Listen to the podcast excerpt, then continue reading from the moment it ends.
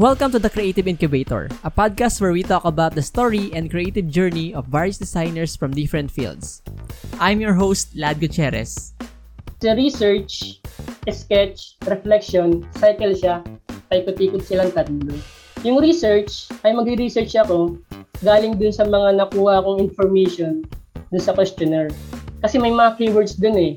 Halimbawa, ito si Lad Gutierrez nga ay podcast. So, pwedeng yung podcast, magamit ko siya sa research na mag-type ako ng podcast, logo design, podcast icon, or podcast lang. So, makikita ko yung mga images na lalabas dun. Pwede ko siyang ipunin, tapos mag-inspiration ko sila. Jolan Jimenez is a logo designer from Bicol. His mission is to help Filipino entrepreneurs improve the standard and design of the logo for their businesses. From joining logo design contest and learning from different designers, he was able to solidify his logo design process. In this episode, we talk about the importance of having a process in designing a logo, the breakdown of his process, and many more. This is episode 2, and here's Jolan Jimenez. Hi, I'm Jolan, and you're listening to Creative Incubator. Stick around and enjoy this episode. Hi, Jolan! Welcome sa Creative Incubator. Thank you nga pala sa ano ah, sa pag-accept mo ng invitation natin para dito sa ating podcast. Salamat rin sa pag-invite. It's my pleasure. And kamusta naman pala bro? Ito ayos naman ng tuloy-tuloy lang. Design pa rin ang design ng logo. Yun talaga yung ano mo, no? Yun talaga yung pinaka-forte mo, logo designing talaga. Yes, um, yun talaga ang pinaka-forte. Uh, pero before we move on sa main topic natin, Jolan, can you please introduce yourself and can you tell us about kung ano yung ginagawa mo? Uh, yun, ako nga pala si Jolan Jimenez and I am logo designer. Ito yung niche ko talaga. And one of my mission ay tulungan talaga yung mga Filipino entrepreneurs na gawaan sila ng logo design kasi napansin ko na yung mga logo design ng mga business ng mga Filipino, napansin ko na kailangan ng improvement. So nagkamap ako na gawan ko sila ng logo design, mag bigay ako ng service sa kanila. Although alam naman natin dito sa Pilipinas, hindi ganun kalaki talaga ang design industry, yung pricing, di ba? Pero doon, gusto ko gusto kong tulungan yung mga kapwa ko Pilipino na magkameron sila ng logo design na kung saan effective talaga, strategic, na kung saan ay may impact na gagamitin nila yung logo design sa business nila. So, ang principle ko ng logo design ay appropriate, memorable, and simple. Like sa Gihabib na principle. Yun yung pinanghawakan ko. Kaya kung mapapansin nyo, yung logo design ko, napaka-simple lang din talaga niya. Ito, nasa damit ko. Bakit naman ano, logo design ang napili mong niche? Actually, ito ay, tuwento ko na lang din siguro yung start para mas maunawaan ninyo kung bakit itong logo design. Nung college ako, graduating ako noon, yung classmate ko, si Renz Ebana, magaling na logo designer yun. Makikita niyo rin siya sa mga social media nag nagdo-drawing siya sa notebook niya. Tapos yun daw, isasali daw niya yung sa contest. So nagkameron ako ng interest na what if na ako rin gumawa ng ganun. Kasi syempre kikita ng pera eh, di ba? Mm-hmm. Kapag college ka, kapag college ka, gusto mo kumita rin ng pera habang nagka-college college ka pa lang. So na, dinodrawing niya yung logo design. Tapos isali daw niya sa contest. Tinanong ko siya na, ano ba yung ginagawa mo? So, sinabi nga niya na nagsali siya sa design crowd. Nag-try din ako na mag-join doon sa design crowd. Nagawa akong account. Tapos pinag-aralan ko pa nga Photoshop agad. Pinag-aralan ko. Tapos nag-enjoy na ako nung ginagawa ko yung logo design. Nag-enjoy na ako na ginagawa ko siya. Kasi after a month, nanalo agad ako. Wow. Oo, sa contest after a month, yung praise God, nanalo agad. Hanggang sa, syempre, dahil meron kang pera, nagkukuha ka, nagkakameron ka ng income, nagustuhan ko na rin hanggang sa tuloy-tuloy na rin na, na yung sumunod na buwan, nanalo ulit ako. Talagang nagustuhan ko na siya, na naging niche ko na rin siya. Hindi ko pa nga alam yung niche yan, yung, yung, yung panahon na yun. So, basta logo design lang alam kong gawin talaga. Hanggang nag-stick na ako doon. Pero meron talaga akong, uh, sabihin natin may konting talent. Eh, hindi naman pure talent sa pagdodrawing. Kasi hindi ako nakaka-drawing ng halimbawa may kopya na walang kopyahan eh. Diba, mm-hmm. ikaw, drawing kita nang walang kopyahan yung portrait, hindi kita uh-huh. madadrawing talaga unless may kopyahan tayo tapos nalagyan ko ng grid ngayon so nalagyan ko siya ng grid pwede pa ma-sketch kita mm-hmm. something na ganun para in the middle lang ako so sa talent na yun, hindi ako fully magaling talaga mag-drawing. Pero yung nagamit ko siya dun sa pagdi-design niya kasi nagdo-drawing-drawing na ako. Kapag halimbawa, may mga sa school, so kapag yung teacher nagtuturo tapos naboboring ka, dun sa likod ng notebook mo, nagdo-drawing-drawing ka, ka na. Oo. Oh. drawing-drawing ka dun. Yun na, hanggang sa yung logo design, naging lifestyle ko na rin siya simula nung natutunan ko nga yung logo design nga, gamit yung Photoshop pa lang nun. Mm-hmm, mm-hmm. So yun, kasi nagustuhan ko na siya. Ah, pero ano yung mas nauna? Mas natuto ka bang mag-drawing or mas nauna yung natuto kang gumawa ng logo? Mas nauna ako natutong mag-drawing. Mm. Kasi ele- elementary pa lang, nagdo-drawing na ako. Katulad ng sila, sila Goku, ganyan, ah, ah, ah. sila. So doon nag-start yung ano no, doon ka nag-start matuto ng ano ng designing or ng drawings. Yes. Mm-hmm. Doon pa lang sa nung elementary. Kasi ako rin yes, eh nung ano nung bata rin ako, mahilig din ako mag-drawing. Pareho tayo na hindi ako nakakapag-drawing from scratch. Oh. Kailangan mayroong talagang ano, kopyahan. Yes, Meron pa nga yes. nagre-regalo sa akin dati no ng ano eh, ng sketchbook. Mm. Tapos ano, hanap ako ng mga picture nila Naruto, nila Goku, ganun pa yung mga oh. drawing ko eh. Pero eventually, di ba, pag nagpa-practice eh, practice yung ganun, no? ilang contest muna yung nasalihan mo dun sa design crowd, tama, no? Sa website ah, na yun. Crowd. Ilan contest yung nasalihan mo nun before ka manalo? I think ang salihan ko nun, kasi isang buwan eh. Mm-hmm. Tapos sa isang araw, parang nakakalima lang ako nun na design. Oh, dami so, ah. Kung halimbawa, kung araw-araw ako nun, hindi ko na rin masyadong matandaan, kung araw-araw ako nag-design ng limang logo design. So, mm-hmm. 5 times 30. So, 5 times 30, ilan? Mga 150, mga 150. mga 150 na design kada ban. So, saka ako nanalo. Pero hmm. syempre, asahan natin na hindi yun fully araw-araw din kasi nag-start pala ako na ng logo design. Yeah. Siguro mga ganong range.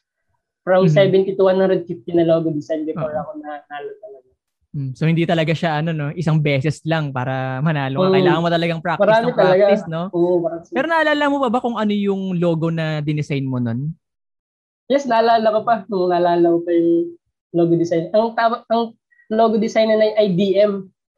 IDM siya. More IDM? On, um, more on marketing siya. Mm-hmm. Marketing yung logo design na yun. Kung di ako nagkakamali.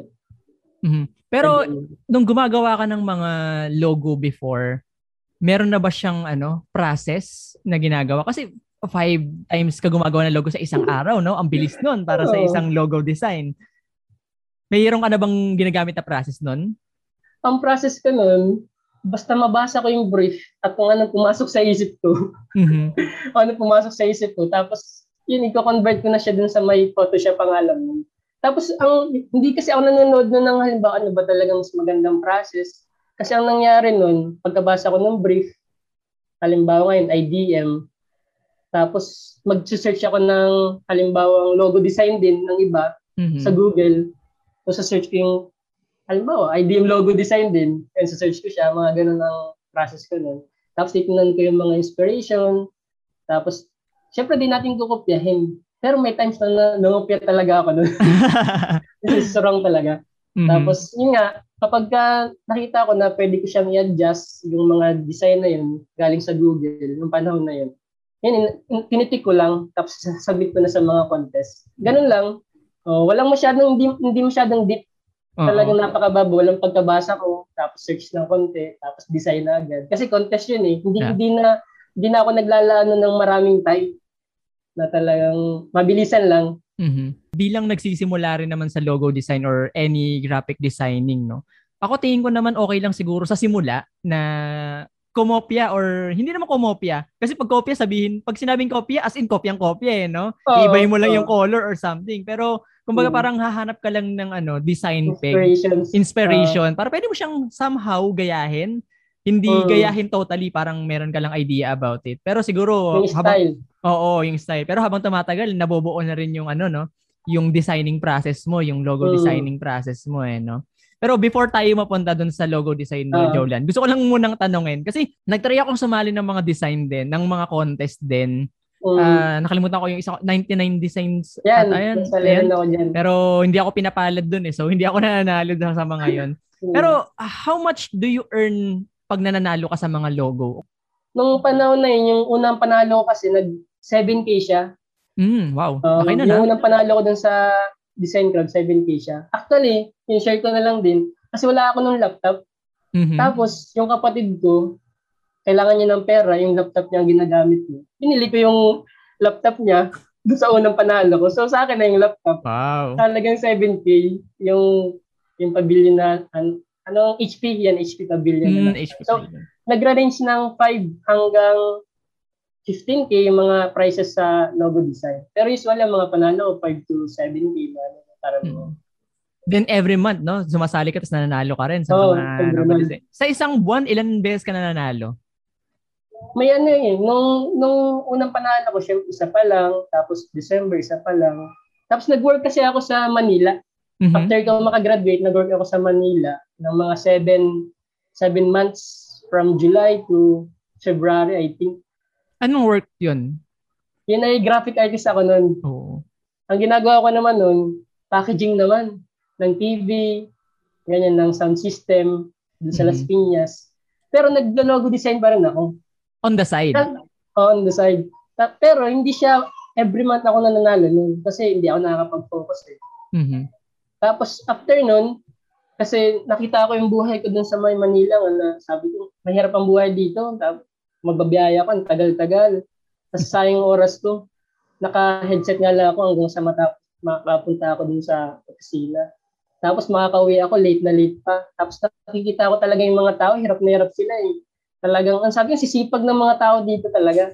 Tapos umuwi ako dito, doon ako mag-start, nag-start ng freelancing. Talagang full-time ako na nagsasali sa contest sa design crowd, sa 99 design. Oh, ayun yung 2014, tama ba?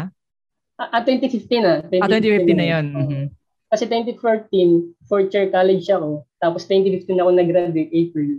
So tuloy-tuloy na, nung 2015 hanggang 2016, doon ako nag-work sa Manila. Then 2016, doon ako nagtuloy-tuloy na ng pagsali sa contest. Tapos every month, nananalo ako noon. Ang pinakamarami kong panalo ay 2017 na. Mhm.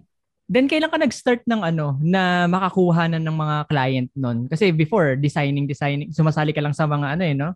Sa mga contest pero kailan ka nagsimulang makahanap ng client? Yung one-on-one, sa design crowd kasi, meron siyang, pwede kang invite ng one-on-one Mm. na hindi contest siya. So doon pa lang, meron na akong client doon na one-on-one. So international yun. Araw-araw ako, may, may nag invite sa akin noon, halos araw-araw, Wow. one-on-one. Pero mas mababa siya. Mhm. After ano siya, $69. Tapos Mhm. minus 15% kasi doon mapupunta sa design crowd eh. Tapos yun, halos araw-araw may nag-invite sa akin. Yun yung one-on-one. Pero yung kung ang tanong mo naman ay dun sa my Facebook page ko naman kasi nag-start lang ako noong 2020. Oh, last year lang. Ah, last year lang ako nung nag-start ng 2020. Doon nakakuha ako ng work noon ng ang mga client pala sa mga group. Ah, kasi ang strategy na ginawa ko, nagawa nga ako ng Facebook page. Tapos sumali ako sa mga group na kung saan ay graphic designs, logo design, kahit yung international, sinalian ko. Hanggang sa may nag-contact sa akin, tapos yung ginagawa ko sila ng logo design. Or pag may nag-post, alam natin yan, may mga na-post sa mga group Oo. Diba, sa Graphic Artist Philippines, sa Philippine Graphic Artist, Graphic Designer of the Philippines, Logo Designer of the Philippines. Tapos sila, kailangan nila ng logo design. So, PPM ko sila. Doon, nakaka-close ako ng, ng logo design project. So, dun sa ano sa sa page mo mga local and foreign ba nakukuha mong client din doon? Hmm, may local and foreign doon. Pero nagtigil na ako dun sa mga groups na pang foreign talaga. Nag-focus na ako sa Pilipino. Local talaga, no? Local. Bakit? Anong reason mo? Bakit hindi ka na masyadong naglolo ay hindi ka na nagkukuha ng client na foreign?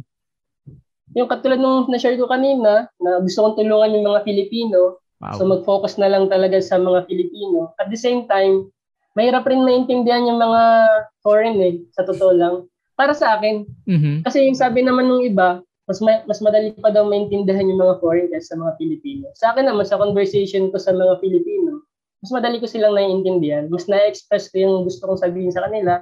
At the same time, ganun din sila sa akin. Mhm. Mas madali silang, kumbaga, mas madali silang kausap. Yeah. Yung katulad ko, weakness ko yung speaking ng English. Mhm. So, paano ba, mag-video call kami tapos hirap na hirap ako sa English. Pero pinag-aaralan ko rin nga.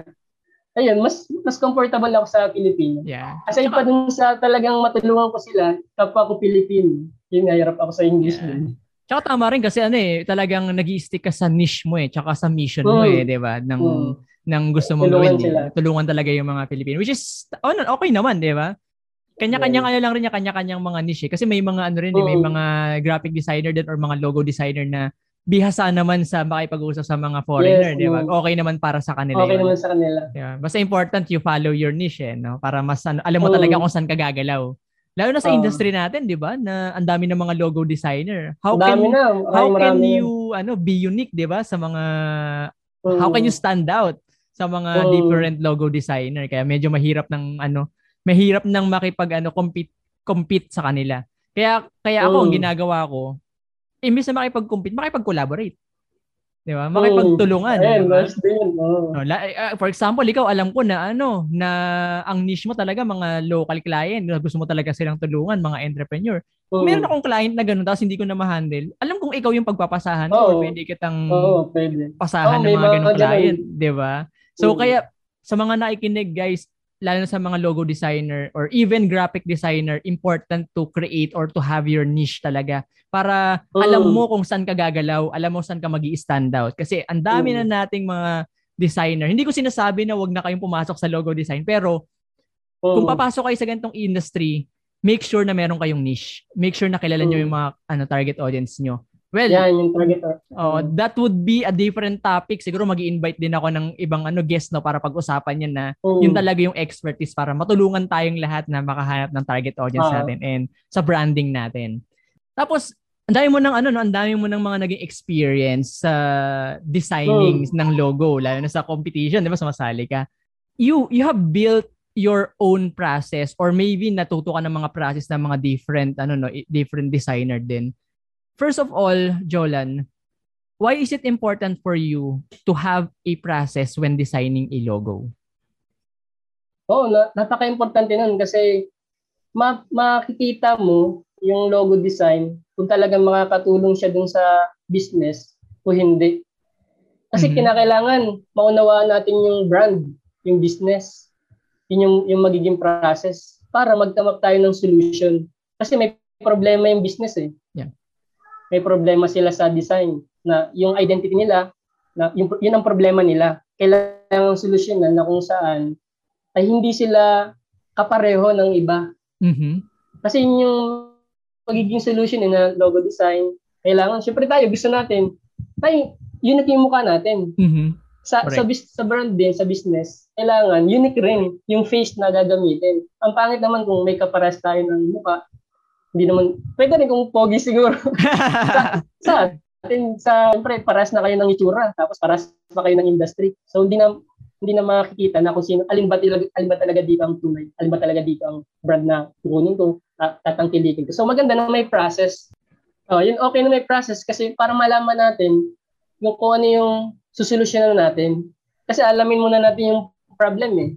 Di ba yung problem ng brand, kailangan nila ng identity, yung logo design.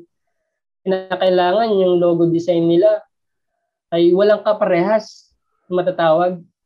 Pero din naman natin talaga 100% na masasabi na wala nang kaparehas kasi laki ng mundong ito eh. Pero at Mhm. least dito sa Pilipinas, at least dito sa Pilipinas, unique siya. Kasi dito sa Pilipinas mag magagamit yung logo design eh. For example, sa akin yung dito sa Pilipinas, ay siya lang, siya lang talaga yung logo design. Kasi ayaw naman natin na may kamukha yung logo design natin doon sa brand natin, business natin. Diba? Katulad natin, kumbaga di rin natin gugustuhin na meron tayong, oh, may kamukha tayo na something. Baka Mhm. malito yung tao sa atin kung sino ba talaga dyan si Jolan or yung iba, di naman, iba naman sila. So malilito, malilito.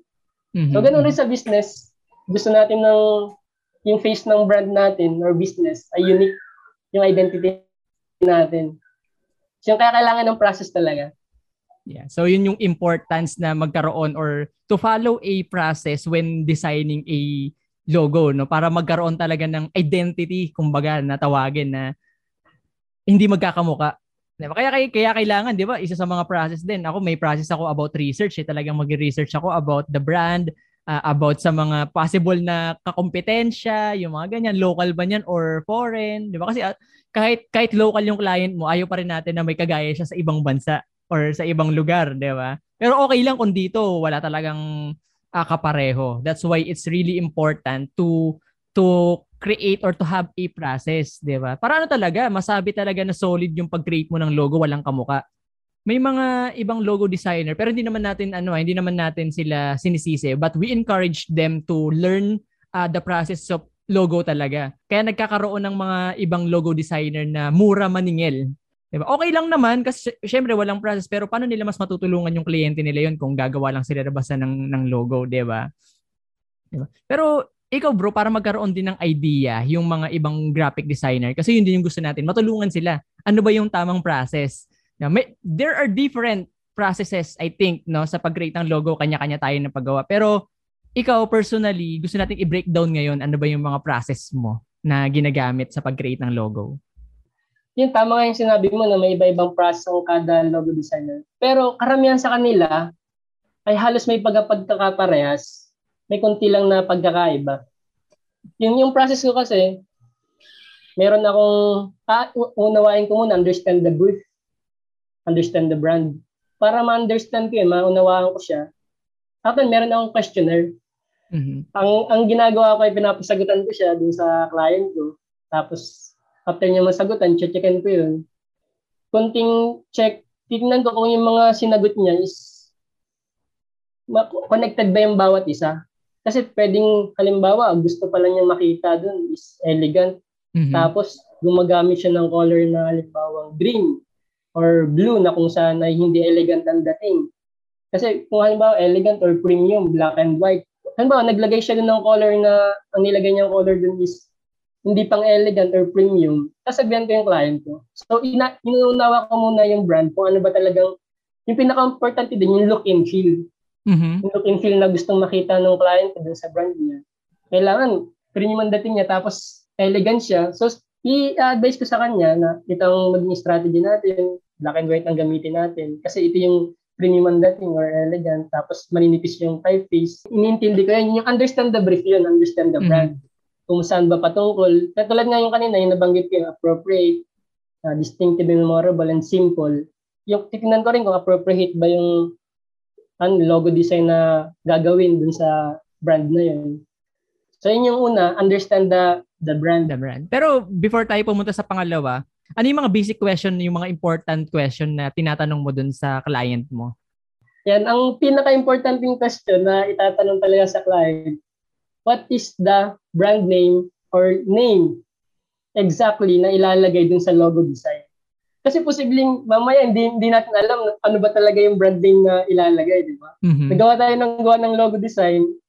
Halimbawa, Ilad Gutierrez yung logo design na gagawin natin. Tapos, Gutierrez lang pala yung nilagay natin hindi clear din sa client, napaka-important na tanongin dun, what is the name of the brand to incorporate in the logo design? Kasi pwede rin sabihin ng client kasi na ayaw ko na may pangalan. So, ano, logo mark lang, like Apple. Diba? Mm-hmm. Pwedeng ganun. Kaya, napaka-important tanongin yung kung ano yung eksakto na ilalagay doon sa logo design. Kailangan clear Kaya, talaga eh, no? Clear talaga yun. Clear talaga yun. Tapos yung isa pa na masasabi kong importante rin, ano yung look and feel na gustong gusto ng client ko na maramdaman niya kapag nakita yung logo design ng halimbawa ng target market niya, ng looking feel, kung ito ba ay fun, diba, serious, friendly, professional. So ano ba yung gusto nang ipakita dun sa logo design? Kailangan itanong rin yun eh, yung mm-hmm. look and feel. Kasi baka mamaya, ang gustong look and feel pala ng client base dun sa brand niya ay premium nga, elegant. Tapos ang ginawa ko pala, more on, ano siya, playful siya, something na ganun tapos bold, di ba? Hindi, hindi magtutugma, kaya kailangan tanungin rin yun. Tapos yung isa pa, competitors, tanungin rin sino ba yung mm-hmm. competitors mm-hmm. nila para malaman na iwasan na yung mga ganito mm-hmm. na mga logo design. Kasi yun nga, identity yung gagawin natin. So kailangan mag-stand out tayo dun sa crowd, dun sa mga kompetensya natin. So, kung halimbawa, ito si Led Gutierrez na gumamit na ng, may, meron siya kompetensya na LG rin ang start. So, mm-hmm. iwasan ko na yun. Kasi para hindi ma-confuse rin yung mga mga target market ng client na uy, para silang, ano na, LG, baka magkamukha na. So, ganun. So, kailangan makita rin yung logo design ng mga competitors. Yan. Kaya ano eh, para ano rin talaga, no? Para tama ka, maiwasan yung mga ginagamit na nila eh. Kasi nasa isang industry kayo eh, baka mamaya maging magkapareho kayo ng itsura eh, di ba? Oo. So, tama. mamaya, kasuhan ka pa nun eh. Kasi deep enough niya, di ba? Kasi para sa same industry eh. Oo. So, ganun. Tsaka isa rin siguro no, na dapat ring malaman or matutunan natin as a designer, yung mga uh, trademark, copyright, or yung mga oh. registered na mga design, no? Kasi may mga ganun eh, di ba? Na kahit sabihin oh. mo, naggagayahin mo lang or kukunin mo lang siya as, uh, tawag dito, as peg or inspiration. Oh. Pero pag kinuha mo yung part ng element niya, oh. possible na ano, may legal action. Oo, may legal action 'yun kasi baka mamaya na-copyright na pala nila yung ano, yung oh. design na 'yun na hindi na pwedeng gamitin ng iba. May mga ganun. So maganda ring pag-aralan 'yun tsaka pag-usapan. Oh, maganda oo, mag- magka meron ka dito ng expert sa ganun. Yeah, oo. Han- maghahanap oh. ako niyan, guys, sa para yes. ma- ano, matulungan tayo tungkol sa mga oh. legalities sa mga pag-create ng logo. Diba? Para maiwasan natin. Ayan. So after that, Jolan, after ng mga questioner mo, after you understand yung brand, uh, ano na yung next dun sa process mo? Yung next naman dun, ito yung may cycle na dito. Kasi research, sketch, reflection, cycle siya. Paikot-ikot silang tatlo. Yung research, ay magre-research ako galing dun sa mga nakuha kong information dun sa questionnaire. Kasi may mga keywords dun eh o, halimbawa, ito si Lad Gutierrez ay podcast. So, pwedeng yung podcast, magamit ko siya sa research na mag-type ako ng podcast, logo design, podcast icon, or podcast lang. So, makikita ko yung mga images na lalabas doon. Pwede ko siyang ipunin, tapos maging inspiration ko sila. Then, ibang ibang keywords din naman. Para halimbawa, ang si Lad Gutierrez nga ay energetic. So, may, na, may nabasa ako dun sa brief, dun sa sa naging sagot niya na energetic daw siya. So magse-search din ako, energetic logo design, like yung colors. Then magkakamap na ako sa sketching.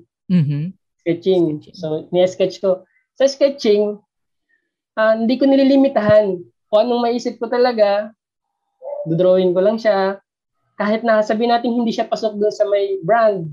So, drawing lang siya kasi may possibility na ma-improve yun.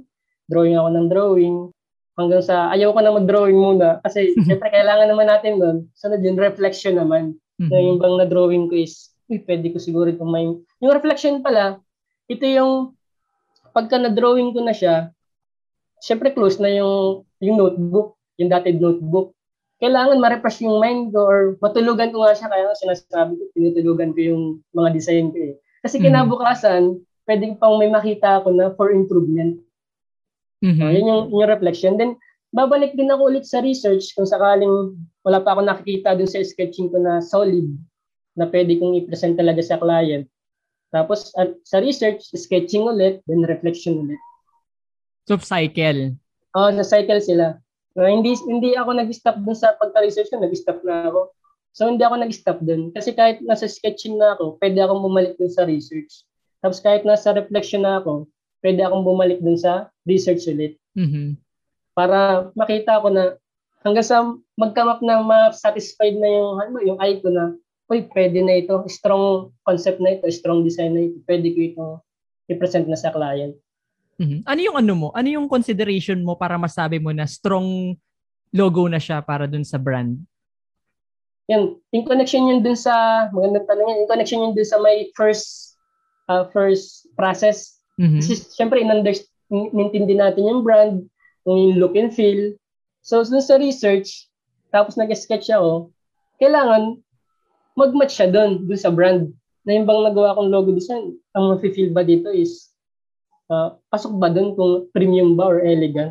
Papasok ba siya? Mm-hmm, mm-hmm. So yun, yung, yun yung magkakameron ako ng yung problema, kailangan ay uh, premium, elegant, titingnan ko kung yung solution ko is papasok ba doon. Like yung mga colors na gagamitin. Tsaka yung sinabi mo, siguro yung sinabi mo rin kanina no na ano appropriate, memorable, tsaka simple, 'di ba? Very Sagi Habib na ano, 'di ba? Kasi ano eh, yung yung tatlong 'yun importante 'yun kasi ano eh, yes. para meron tayong guideline sa pag-create ng logo, mm. tsaka masabi natin na okay, okay yung ginagawa nating logo. Pag pag walang guideline, walang process, basta makagawa lang, basta maganda, oy, maganda tong design ko, okay na to. Pero ang hindi natin alam, long term dapat yung iniisip natin din, di ba? Kasi pag yung gano'n nagde-design lang tayo short term eh. Diba? May naririnig nga ako na sinasabi na in general na ano bang gusto mo? Gusto mo bang gawin to ng uh, dalawang beses o gusto mong gawin to ng tama? Diba? Kasi pag ginawa mo ng tama, hindi mo nagagawin ng dalawang beses. Kaya minsan may mga nagre-redesign ng logo, mga paulit-ulit, 'di ba? Kasi hindi na pala ano, hindi na pala memo, hindi na pala appropriate or hindi na oh. ano, hindi na memorable. memorable. Oo. Hindi pasok dun sa principle mm-hmm, sa mm-hmm. design. So after after neto, yung research, sketching, reflection mo or yung itong cycle mo na tinatawag, ano na yung susunod mo doon na ano? Pag okay na nakapili ka na ng design. Yung convert ko na siya sa, sa Illustrator. Then, sa Illustrator kasi, hindi ibig sabihin yung na-drawing ko dun sa sketching ay, yun na yung mismo magiging itsura niya. Mm-hmm. Kapag sa Illustrator. Kasi sa Illustrator, nag, na, nakakapaglaro pa ako ng mga shapes eh. Aha. So, nababago pa, nababago pa yung na-sketch ko. So kaya papasok na naman din ulit doon yung reflection na naman. And after after ko siya na halimbawa ma-convert na siya sa Illustrator, magkakameron ulit ako ng reflection, tutulugan ko siya, ganyan. Or matagal na oras bago ko siya balikan ulit yung ma-fresh yung eye ko. Then saka titignan ko ulit kung ito na ba yung solid na ba itong talagang pwedeng pwede na pwede ko na talaga itong i-present. Yung, mm-hmm. per, kumbaga perfect na siya para sa akin na i-present talaga. Although initial design pa lang yung naman siya since Illustrator yung ginagamit mo, pero ano ba yung pinagkaiba pag gumawa ka ng logo sa Photoshop tsaka sa Illustrator? Yan, ay, ganda tanong rin yan kasi maraming nagdi-debate dyan eh. Dapat ang gamitin nyo, Illustrator or Corel Draw. Huwag kayong gumamit ng Photoshop. Actually, may dalawang bagay rin pwedeng i-consider ng magiging logo designer yung nakikinig ngayon. Tanungin nila yung sarili nila, tanungin din nila yung market, ano, ano ba talagang standard na hinihingi mm-hmm. dito sa industry ng design. So kung standard files ang tatanungin, kailangan vector siya na mm-hmm. ginamitan ng vector application like Illustrator, CorelDRAW, at marami pang ibang vector application. Kasi yung Photoshop, hindi siya talaga vector application, more on rasterize siya. Raster, oo. Rasterize siya. Ang standard is vectorize nga siya dapat. So gagamit tayo ng Adobe Illustrator. Kaya dapat ang gamitin talaga, kinakailangan gamitin ay Illustrator. Saka ito ba, isang bagay pa. Pwedeng halimbawang yung ginawa natin na client, hindi niya alam na ang standard file pala ay Adobe Illustrator. Tapos tayo, gumamit tayo ng Photoshop. Tapos habang ginagamit na ng client natin yung logo design, tapos may ibang designer na na-hire siya. Ang hinihingi, ano, Adobe Illustrator, di ba? Mm-hmm. Or, or EPS, ganyan. Di, hindi mabigay ng client kasi ang nasa isip niya, ang binigay lang sa kanya ng logo design na gumawa sa kanya is Photoshop. So mayroong problema yung client kasi hindi niya alam na dapat pala ay Illustrator yung ginawa dun sa logo design or kahit ah. anong vector application. Hindi compatible Kaya, eh, no? Oo, oh, hindi compatible. Kaya kailangan tayo as logo designer, gusto natin talagang matulungan yung uh, client natin, gamitin na lang natin yung standard standard na pang pang logo design. Oo. Uh, pero kung halimbawa naman na hindi naman ganun kalakihan yung mga mga kumpanya, ginagawa lang sa mga para hindi naman natin nilalang, pero ginagawa para sa halimbawa, karinderya, yung mga mm-hmm. simpleng mga business, okay na rin naman yung Photoshop na magamit nila. Pero preferred ko pa rin talaga Illustrator. Kung gusto nilang mas makilala sila or lumawak yung mga client nila, Illustrator na lang. Tsaka ano rin eh, ako meron din kasi ako sa press or sa questionnaire ko rin. Tinatanong ko rin kung ano yung plan nila in the future or 5 to 10 years. Kasi, kasi kung halimbawa karindere yung, ano nila, yung business nila, do you plan ba na magkaroon ng restaurant? or magkaroon ng mas malaking business kasi kung kung karinderya hanggang karinderya lang yung ano nila hindi lang hindi siya lang ha pero halimbawa karinderya yung itatayo nilang business okay lang yung mga ganong klase ng ano ng mga logo kasi again sa principle merong appropriate 'di ba Appro- appropriate yung logo for that eh 'di ba pero kung ang plano mo naman is gusto mong lumaki to in the future gawa na tayo ng logo na tatagal talaga in the future long term talaga para hindi ka na magpapalit in the future 'Di ba? Kaya maganda na natatanong din natin kung ano yung plano, 'di ba, para pang long term. Saka yung may dadagdag pala ako, yung kasi tin, siyempre tinatanong rin natin eh na saan niyo ba gagamitin yung logo design. Pwede ko pang dinlagay doon billboard. So mm-hmm. yung vector hindi vectorize yung ginamit na ginawa natin dun sa Photoshop. So, nako pag pag in-stretch yun, nako masisira yung quality ng yeah. logo design. Lalo na halimbawa rasterize na siya naka PNG or JPEG wala na, sira na. Yung quality, mm-hmm. hindi na siya sharp. Unlike sa mga vector application, sharp talaga siya. At napakaganda ng quality kahit na scale. Tsaka yun yung pinaka ano eh, yun yung pinaka difference ng vector sa rasterize oh, eh, no. Oh. Pag vector, pwede mo siya talagang mas scale yes. sa mas malaki or sa mas maliit. So, dit, ano naman, after nitong na i-convert mo na siya sa Illustrator, yung sketch mo, naka, nakapili ka na ng design. After doon, ano na yung susunod mo na process? So, next doon is presentation na. Uh, usually, gan, ang ginagawa ko talaga, pinipicturean ko yung mga na-sketch ko na napi, yung napili ko lang, hindi ko pinipicturean lahat. Although ginagawa ng ibang designer, eh, pero ang sa akin lang, baka mamaya sabihin ng client na, uy, mas maganda yung na-sketch mo ng isa. Ah. Mm-hmm. So, ganun, ba, mas gusto ko yun ah. Yeah. Subjective sila pag ganun kasi, oh, di ba? Oo, pwedeng ganun. Oh. Kaya ang ginawa, ang ginagawa ko lang, yun lang mismo napili ko lang na na concept or design na na-sketch ko lang. Ilan ang design na napipinipili mo? Tatlo sa akin. Actually, nag-ano rin ako, nag, nag-one approach ako sa logo mm-hmm. design. Kasi tinitingnan ko yung Filipino eh, kung ano bang mas mas preferred Prefer nila, nila. o mas, mas marami bang gusto nilang makita or isa lang. Tinitingnan ko rin. So napansin ko pag mga Filipino, gusto talaga maraming makita, maraming pamimilian. So nag-stick ako sa three. three. Although may mga logo designer talaga no, one logo design approach. Nagawa mm-hmm. ko rin yun. Pero kasi ako pricing table rin na pinapamili ko sila, alin dito ang gusto mong piliin ang pinipili nila, syempre, maraming pamimilian kaysa mm-hmm. dun sa isa. Doon nagkameron ako para sarili kong case study lang din, no? ang pinipili talaga nila, yung mas marami. Oo. Para meron mas talagang marami. option din, di ba? Na pag hindi nag-work yung pinakita mo, at least meron silang ibang makikita, mm. di ba? Mm. Naalala ko nga turo diyan ni ano eh, ni The Future ni Chris daw eh, di ba? Para meron siyang mm. ano, doon sa Stylescape to. Sa mga nakikinig, para malaman yung Stylescape, search nyo lang si Cristo or The Future Stylescape. Magandang ano yan.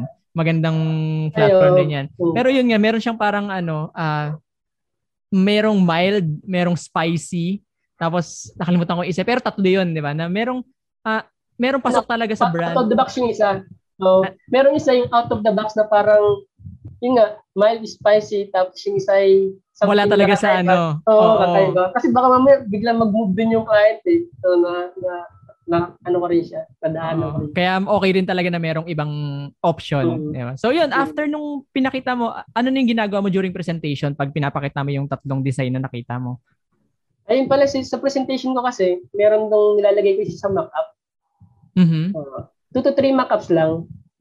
Tapos pinapakita ko sa kanya yung mga variation kapag halimbawa nasa black and white siya, uh, black over white, white over black, tapos colored version, then monochrome version. Pag sinabi natin monochrome version, one color lang siya. So, halimbawa ang blue, ang logo design, white. So, nasa blue background siya. Tapos, uh, kung bakit, nakalagay doon kung yung, yung typeface na ginamit, yung color, tapos yung nga, mock-up nga, 2 to 3 mock-ups. Siyempre, yung appropriate pa rin ng mock-up. Sa presentation na, video call na, video call lang ginamit madalas. Pero usually, sinasend ko lang din naman sa client kung anong preferred niya. Or minsan ako, nakita ko na, ako na lang nag-decide rin, nakita ko din sa client na, at tingin ko, mas okay sa kanya, na-send ko na lang. Lalo pag mga busy clients din eh, no? Mm, tama, yung mga busy client na ayaw nilang may starbo na lang sila. Pero uh-huh. na, naka-close pa rin naman yung na-complete pa rin naman. Mm-hmm. Pero mag, mas preferred ko pa rin na talagang merong a personal interaction na kasi mas ma, mapapaliwanag sa kanya eh, bakit po ito yung ginamit ko. Kasi yeah. objective eh, hindi mm-hmm. subjective mm-hmm. na. Kasi po ito ang gusto ko. Pero sa client, ito po ang gusto ko kasi mas maganda po ito. Hindi natin nasasabi ganun. Papakita natin sa client na ito po yung naging goal. So kasi ito yung naging sagot nyo, kailangan yung look and feel premium, ganyan, mm-hmm. elegant. So, kaya nagkama po ako sa ganito. Ito yung feel na kinakailangan. Kasi dun sa research, nabanggit mo yung style state, hindi naman ako gumagawa nun. Pero may sarili akong tinatawag nga nilang mood board. Di ko na lang din tinatawag na mood board. Basta iniipon ko na lang sila. Mm-hmm. Yung mga na-research ko dun sa my illustrator. Tapos dun tinititigan ko sila. Tapos yung nag-sketch ako.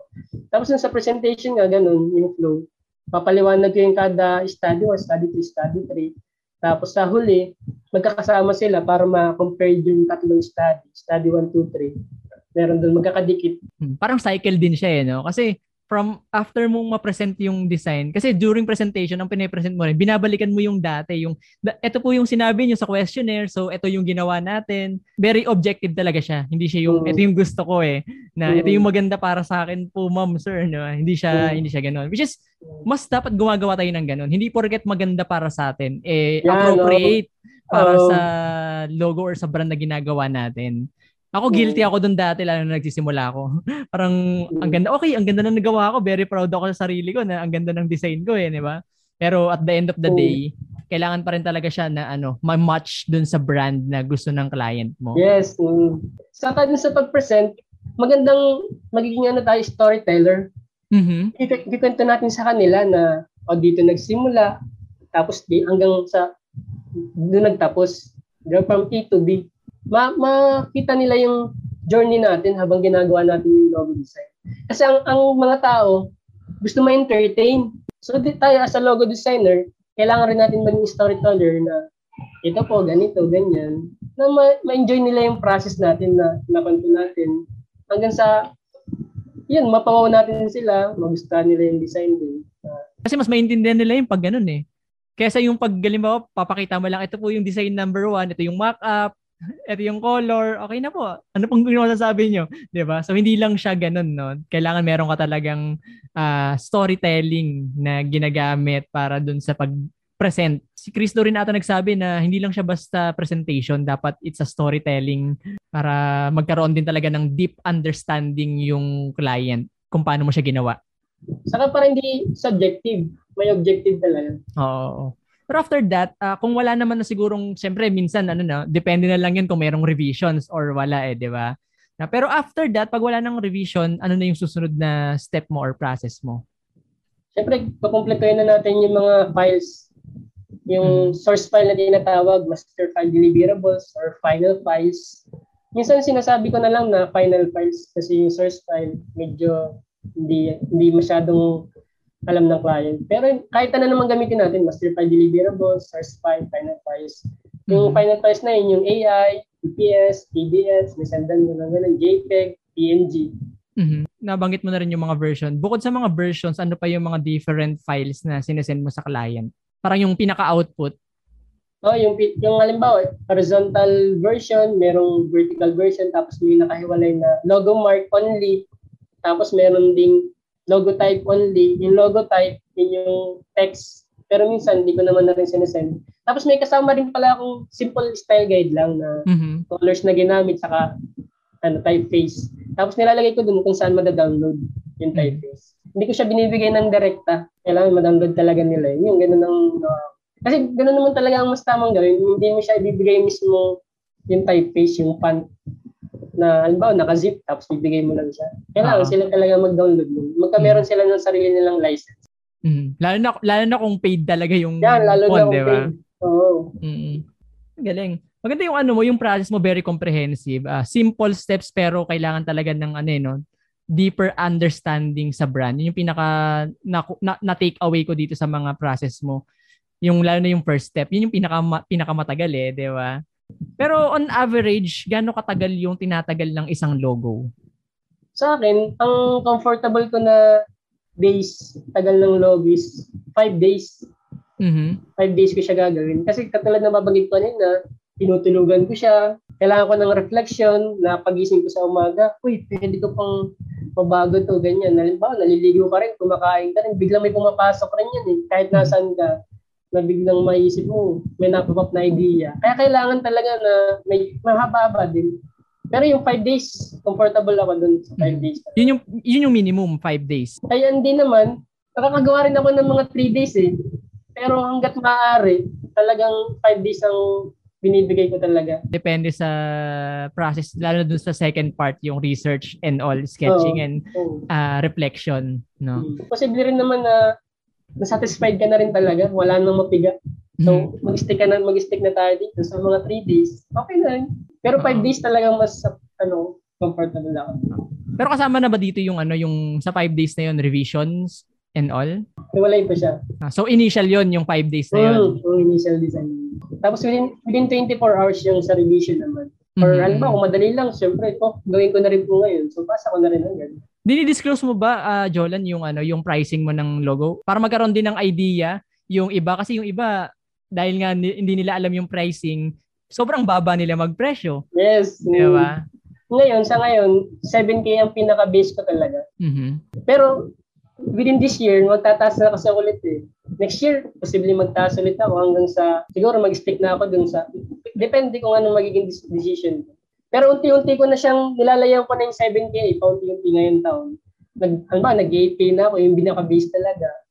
Yung, nakikita ko na yun na yung kaya ng client, kaya ng mga, yung target market kasi pang, sa ganun din, yung talagang makakapag Tsaka binavalue mo rin yung sarili mo eh, di ba? As a graphic designer or as a logo designer eh, na yeah, ito pa lang sa sinabi mong process mo eh. Hindi siya ganun kadali eh.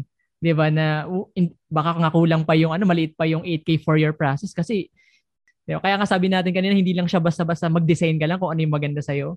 Kasi kailangan objective, kailangan mo rin mag uh, at critical thinking din, 'di ba? Yung mga mag-isip din talaga tsaka yung research. Kasi hindi naman ibig sabihin na halimbawa mabilis lang natin na rin nagawa yung logo, sabi natin 5 days, mabilis na, ay mumurahan na natin.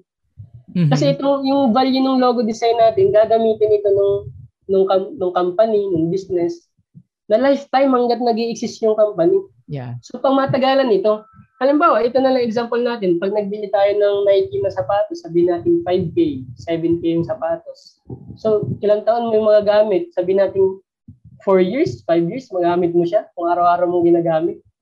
Pero yung logo design kasi, pag pinresya mo ito ng 7K, ganyan, hanggat nag-exist yung company, tapos yung ginawa mong logo design talaga yung appropriate siya, memorable, simple, magagamit nila yun ng mahabang panahon. Yeah. Kung tutusin yung 7K, napakababa siya. Pero dahil lang dito tayo sa Pilipinas, ginagawa ko lang siyang ganun. Pero paunti-unti ko lang nilalayo na dun. Kasi nag-start yeah. din ako sa baba eh. Mm-hmm. Para makakuha ako ng client dito sa yeah. Pilipinas na. Uh-huh. Hanggang sa pinasa ko na lang siya. Mm-hmm. Pero yun, yun na rin, no? Uh, sabihin ko na rin sa audience natin na ah, hindi mo naman kailangan talaga mag, ano, magtaas agad ng presyo lalo na pag nagsisimula yes. ka. Ako, okay lang ako sa mga uh, sa mga designer na ang baba ng singil nila. Oh, Kasi unang, uh, unang-una sa lahat, hindi pa nila alam talaga yung standard. Hindi pa nila alam. Oh, so ang kailangan natin, turuan natin sila. Huwag natin silang, yes. kasi naiinaan rin ako sa iba na binabash pa nila na ang baba. Oh. kasi, Imbis na tulungan. Oo, tulungan na lang natin pa. sila. Tulungan oh. na lang natin na turuan natin kung paano talaga magpresyo. Tsaka to, ayan, yung process. Hopefully guys, marami kayo natutunan dito kay Jolen sa process niya ng logo design. Talagang mabavalue niyo mo yung sarili mo. Mabibigyan mo talaga ng value at maworth, mabibigyan mo ng worth yung sarili mo dito sa pag-create ng logo. Ayun, it's either hindi nila alam yung presyo or um, natatakot silang taasan, 'di ba? Na hindi pa nila talaga dahil hindi pa nga nila alam na baka hindi sila makakuha ng kliyente. Kasi ano rin yan eh, different niche din yan eh, 'di ba? Na kung mababa talaga yung niche mo na gusto mong i-target, okay lang, sige. Yun yung kaya ng mm. budget ng kliyente mo eh. Pero kung ang gusto mong targetin is yung mga malalaking company, depende sa target market. 'Di ba? Mm. So very very helpful etong uh, naging topic natin today. Jolan, thank you sa iyo, mm. no. Out of all na nagawa mong design, na logo design, ano yung pinaka-favorite mo? And bakit? Sa akin yung pasaceramic saka SU na. Yung yung process ko kasi nung paggawa ng sa pasaceramic, napawaw rin ako sa sarili kong gawa nung nagse-search ako ng mga images na patungkol sa ceramic, tapos lumabas yung yung babae na naghuhulma nga siya. Tapos alam mo yun na bigla akong naisip yung nag-twist, nag-twist yung kamay. Pag-twist mm-hmm. ng kamay niya, may nakita akong shapes. Uh, oh. Tapos hanggang nabuo nga yung letter P. Tapos letter P, pas sa ceramic eh. Tapos at the same time, makita din yung mga letter ng, ng P, A, S, S, O. Tapos yung na-miss talaga rin ako dun sa naging process ko dun. Kaya yun, yun na yung pinaka-favorite ko rin. Tapos ang elegant niyang tingnan, napakasimple lang. Pasok na pasok siya dun sa may appropriate, simple and memorable.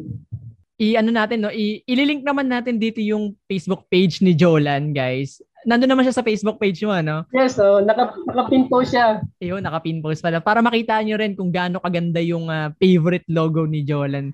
Kung paano, tsaka kung paano niya rin ginawa yun. Diba? Very proud siya sa ginawa niya. Saan mo natututunan tong mga to? Yung mga pag-design ng logo or yung mga, bukod sa pagpa-practice, bukod sa experience mo, meron ka bang mga sinasalihan ng mga courses or may nag-join ka sa mga lesson, may mga nag invest ka sa mga course? Uh, dun sa may sa may skills naman, hindi na ako nag nag-invest dun sa mga skills. nag-invest ako dun sa may mga halimbawa sa brand identity design, Mhm. yung sa pat- patungkol na sa thinking na, Mhm, more on thinking na siya. Kasi yung skills na nakuha ko na rin siya eh, na, Yeah. yung halimbawa paggamit ng Illustrator, tapos yung yung process din. Pero may mga pina-follow ako na katulad niyan si Made by James sa Instagram. Para makita makita ko yung mga gawa niya, yung process niya, magkaiba nga kami ng process. Pero may pagkakaparehas lang din. Tapos, yung nag, sa Domestika, yung mga mga courses dun, mura Yan, lang mga mura yan. Oo. Tapos mga 2 hours lang. Mhm. ganyan. Ma- ma-refresh ba na makita ko yung may ibang yung ibang process para makita ko rin na pwede ko siguro itong i-apply, ganyan. Pwede may improvement kasi tayo eh. Continuous learning tayo, di ba? Hindi tayo mag-stick sa kung ano lang natutunan natin ngayon, mag- hindi tayo mag-stick sa ganun. Lagi tayong gusto natin may, mag, matuto pa ng matuto. Mhm. Kaya yun. Pero natuto ako sa YouTube. Marami diyan, mga free. Ayan, kung gusto niyo maghanap ng mga ng mga free, 'di ba? Pero yun din yung isa sa mga pinakatinuturo natin dito na or isa sa mga principle na gusto natin mangyari sa Creative Incubator. Kasi hindi lang to basta to, to learn and to hatch your creativity but also to continuously learn, 'di ba? Kaya ako, ang goal ko talaga dito makapag-invite ng mga different people like Jolan na matatagal na rin sa industry tsaka may mga experiences na rin para natututo rin tayo sa kanila. Ayan. And nabanggit mo rin kanina Jolan no, kasama sa process mo yung inupo ah tawag tinutulugan mo muna Yes. yung yung design kasi minsan 'di ba parang nagkakaroon tayo ng creative block din eh 'di ba na Yes. okay na ba to or wala na akong maisip na design eh pahinga Oo. muna 'di ba ang tanong ko dito and what I really want to ask every interviewees Oo. or every guest dito is how do you unleash your creativity when you have creative blocks Yan, magandang tanong yan. Talagang may nagtatanong talaga rin yan sa akin. Lagi, ako, lagi kong sagot dyan, tinutulugan ko. Ano ba, ngayon, wala na akong na-sketch, wala nang mapiga talaga. Kailangan ko ng pahinga muna. Kailangan ko matulog muna. Within this day, yan ba, one hour, two hours, kaya akong matulog. Or nanonood ako ng mga, kasi may ako manood sa, sa NBA, ng halimbawa mga balita-balita. So, para ma-refresh ako. Tapos, sana ko rin, yung ganyan na nakikipaglaro sana ako ma-refresh siya, ma-refresh hanggang sa na-refresh na yung utak mo, yung mind natin. Lalo na pag natulugan talaga kasi pag natulog tayo, syempre napaprocess tapos pagising natin, bago na ulit. So ibig sabihin, pwede na ulit makapag-form ng bagong idea yung mind natin. Pero kapag nasa kumpanya ka, mayroon pag mahirap matulog Yun, oo. Oo. sabi, pwede maging honest na lang tayo, may creative block po talaga ako ngayon. Pero wag naman sana natin laging idahilan. Pero kung Yeah. pag sa freelance, pwede naman Oo. mag-sleep muna tayo. Magpahinga tayo kasi mas nakakapag process yung mind natin kapag halimbawa comfortable siya. Kasi Mhm. posibleng napagod na talaga eh, yung Yeah. utak natin eh, nakaiisip. Kailangan magpahinga muna. Mhm. Tsaka ano eh, kaya nagkakaroon din ng creative block minsan kasi buk- bukod sa wala nang maisip na inspiration, ang nangyayari, nagkakaroon ng madaming inspiration na hindi mo na alam kung ano yung gagawin mo or ano yung susundin nun. Kaya kailangan mong i-refresh yung mind mo para mawala yung iba or mapalitan. Di ba? Kaya tama ka, nag, ano talaga, i-disconnect mo yung sarili mo dun sa trabaho muna. Di ba? Para makakonect ka sa sarili mo. Etong creative incubator, kaya ako din talaga to nabuo. Para yung mga makikinig is wag mo na kayo magtrabaho, makinig muna tayo dito sa Creative Incubator or 'di ba habang habang nagtatrabaho kayo, ah, nakikinig kayo ng Creative Incubator, 'di ba? Para nagkakaroon kayo ng refresh na idea from different people. 'Di ba? Kaya yun yung gusto natin na mangyari na bukod sa marami tayong natutunan, gusto natin na malaman kung ano ba yung mga ways kung paano tayo makakapag ano, ma-unleash yung creativity natin. Kasi like you, ikaw natutulog ka, 'di ba? Hindi mo masamang matulog kasi may mga nagigilty, 'di ba? Ay, pag natulog ako, hindi ako makakatapos ng trabaho. Pero we need rest. Now we're nearing to our end. Uh, what's your advice to creatives and designers na nakikinig sa atin ngayon? Sa akin, siyempre may advice ka sa logo designer. Ang number one sa akin, alamin na muna natin kung ano yung principle na panghahawakan natin as logo designer. Kasi may iba-ibang type ng logo designer eh. Yung iba, hindi appropriate, memorable, simple ang ang principle. Kasi yung iba, complex talaga yung design nila. Like illustration style na nga eh. Mascot na mga ganun. So kailangan alamin natin kung ano yung principle ng logo design. Para lagi tayong merong goal na pag gawa ko ng logo design, kailangan appropriate siya, memorable, and simple. Tapos since, alam kung logo designer talaga ang gusto mong tahakin hanggang sa pagtanda mo, yun na yung niche natin. pang I suggest na araw-araw gumawa ka ng logo design. Gawin mo siyang lifestyle na parang kakain ka ng pagkain araw-araw. Ganun rin sa logo design para mahasa yung skills, din yung thinking din, yung creative thinking, mas lalo siya mahasa. Di ba? Kailangan kasi yung, katulad ng mga kutsilyo, kapag tumatalab din kasi sila eh, kailangan nasahin din. Ganun din sa, sa utak natin. Kaya mas maganda, gawa ng gawa ng logo design araw-araw. Kaya, kaya marahil kung bakit rin nag, dumating rin ako sa ganitong punto kasi gag, sali ako ng sali ng contest noon, design ako ng design, tapos kumbaga critic, ni-critic ko palagi yung design ko. Pag tinitingnan ko, yung design ko dati noon, tapos ngayon, talagang may pagbabago rin. Yan. Tapos yun, yun yung pangalawa, na araw-araw talagang gumawa ng logo design. Yung pangatlo naman, yung kailangan may mga inspirations ka rin na logo designer na kung saan susundan mo sila. Katulad ko, tinitingnan ko si James Martin, si Sagi Abib, although hindi naman natin nakikita palagi yung mga bagong design nila. Pero at least yung principle nandun. Mm-hmm. Sagi Abib, si James Martin, yung kailangan meron tayong inspiration din na sinusundan na tinitingnan rin natin. Tapos, pang-apat, maganda na meron tayong mentor. Kaya nga nagkameron ako ng Jolan's Logo Design Mentoring. Kasi katulad nga na napag-usapan natin kanina, maraming logo designer na hindi alam kung paano magpresyo, hindi alam yung process, yung mas mas solid. So, nagkameron ako ng thinking na tulungan talaga sila kasi napagdaanan wala akong mentor talaga na matawag.